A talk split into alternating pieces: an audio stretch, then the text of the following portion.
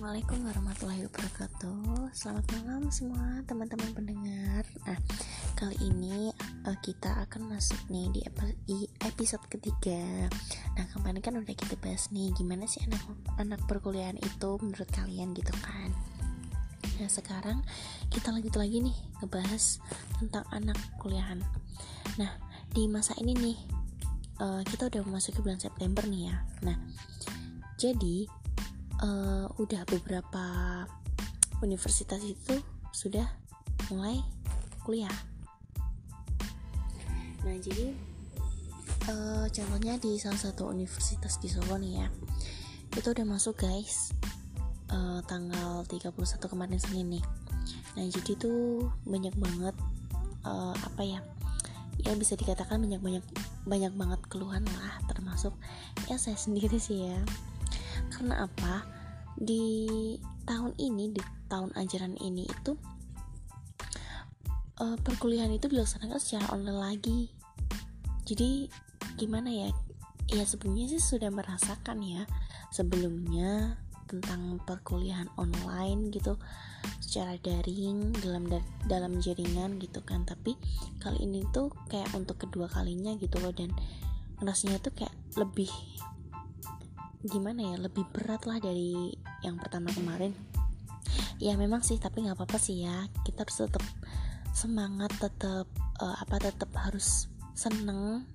Dengan senang hati kita tuh kayak harus ya udah nggak apa-apa gitu loh. Ini tuh kuliah kita gitu. Ini tuh kehidupan kita dan kita uh, yakin masa depan kita tuh bakal cerah kayak gitu. Walaupun ya banyak banget lah ya hambatan tentang perkuliahan lah Nah, jadi gimana sih uh, secara umum nih? Secara umum itu perkuliahan daring itu lebih banyak membawa manfaat ataupun lebih banyak yang negatif nih. Kalau menurut aku sih ya, dua-duanya sih sama sih. Ya memang setiap hal itu ada positifnya, ada ada negatifnya juga ya di perkuliahan daring ini tuh positifnya ya kita bakalan kita uh, bisa saling berhubungan lebih akrab dengan siapa pun gitu kan. Kita lebih sopan contohnya kalau kita ingin menghubungi suatu pembimbing ataupun dosen kita gitu kan kita um, misal kita bisa belajar lebih sopan gitu loh itu kita tidak berbicara langsung dengan orang yang akan kita ajak bicara gitu. Dan itu lewat online lewat aplikasi lewat sosial media kayak gitu kan. Jadi kita aduh oh etikanya tuh harus begini begini begini. Berbeda dengan uh, apa ketika kita berbicara langsung gitu kan.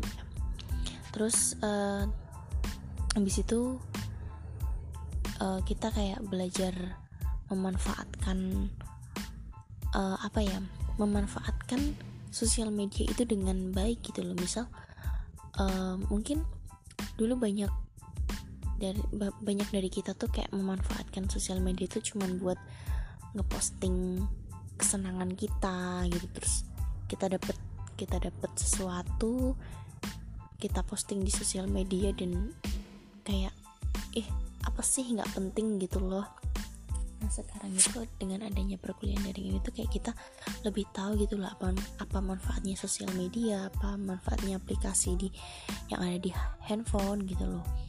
Jadi uh, bisa lebih tahu oh ternyata tuh manfaatnya tuh nggak cuman ini aja nggak cuman buat kesenangan semata aja gitu. Bahkan beberapa aplikasi kan digunakan untuk perkuliahan gitu ya. Kayak misalkan WhatsApp juga bisa, email, terus habis itu ada kayak aplikasi Zoom gitu Google Meet habis itu dan masih banyak lagi deh pokoknya aplikasi-aplikasi yang digunakan yang positif lah lebih banyak positif positifnya gitu. Nah kalau negatifnya nih ya kalau menurut aku sih hmm, negatifnya itu ya kita bakalan sering-sering membuka sosial media gitu loh maksudnya walaupun kita pegang HP, pegang handphone ya gitu kan alasan kita tuh uh, apa perkuliahan gitu ya ya mungkin kita sedikit-sedikit pasti itu buka membuka membuka yang lain gitu misalnya kayak kita kita sedang perkuliahan habis itu kita pasti ada lah ya pasti membuka sedikit-sedikit. Ya meleset sedikit lah dari perkuliahan gitu kan. Negatifnya tuh kayak gitu. Terus juga lebih banyak apa ya kayak lebih banyak ah kenapa sih harus kuliah? Ah kenapa sih harus kuliah online kayak gini? Malasin banget gitu. Kayak sering marah-marah gitu sering stres gitu ya kita ya. Ya itu termasuk aku juga sih tapi nggak apa-apa. Uh, kita ambil yang positifnya aja lah ya. Dari kejadian ini tuh perkuliahan daring kayak gini tuh kita ambil positifnya aja yang negatif tuh kita buang aja. Nah itu buat semangat kita buat masa depan kita.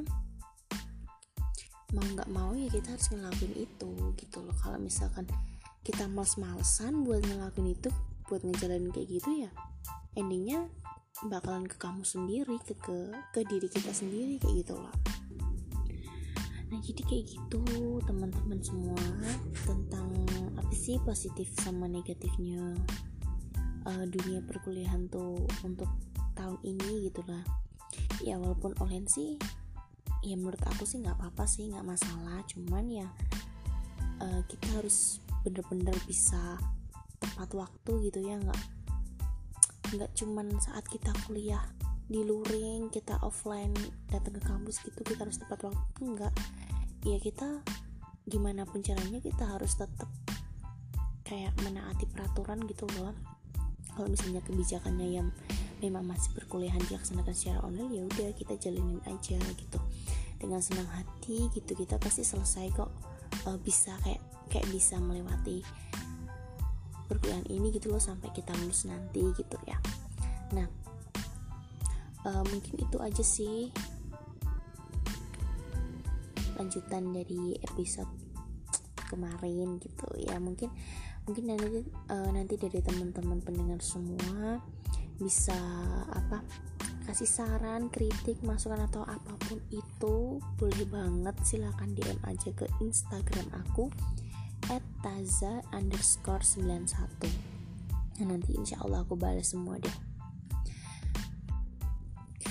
Buat kalian yang udah dengerin podcast ini, terima kasih banget kalian udah mau nyempetin waktunya buat mendengarkan podcast ini. Nah, uh, jangan lupa nih ya kalian buat sering-sering dengerin podcast aku aja karena uh, aku butuh banget saran dari kalian semua pendengar langsung aja nanti DM ke Instagram aku ya Salam hangat dari aku, Tasya. Selamat malam. Assalamualaikum warahmatullahi wabarakatuh.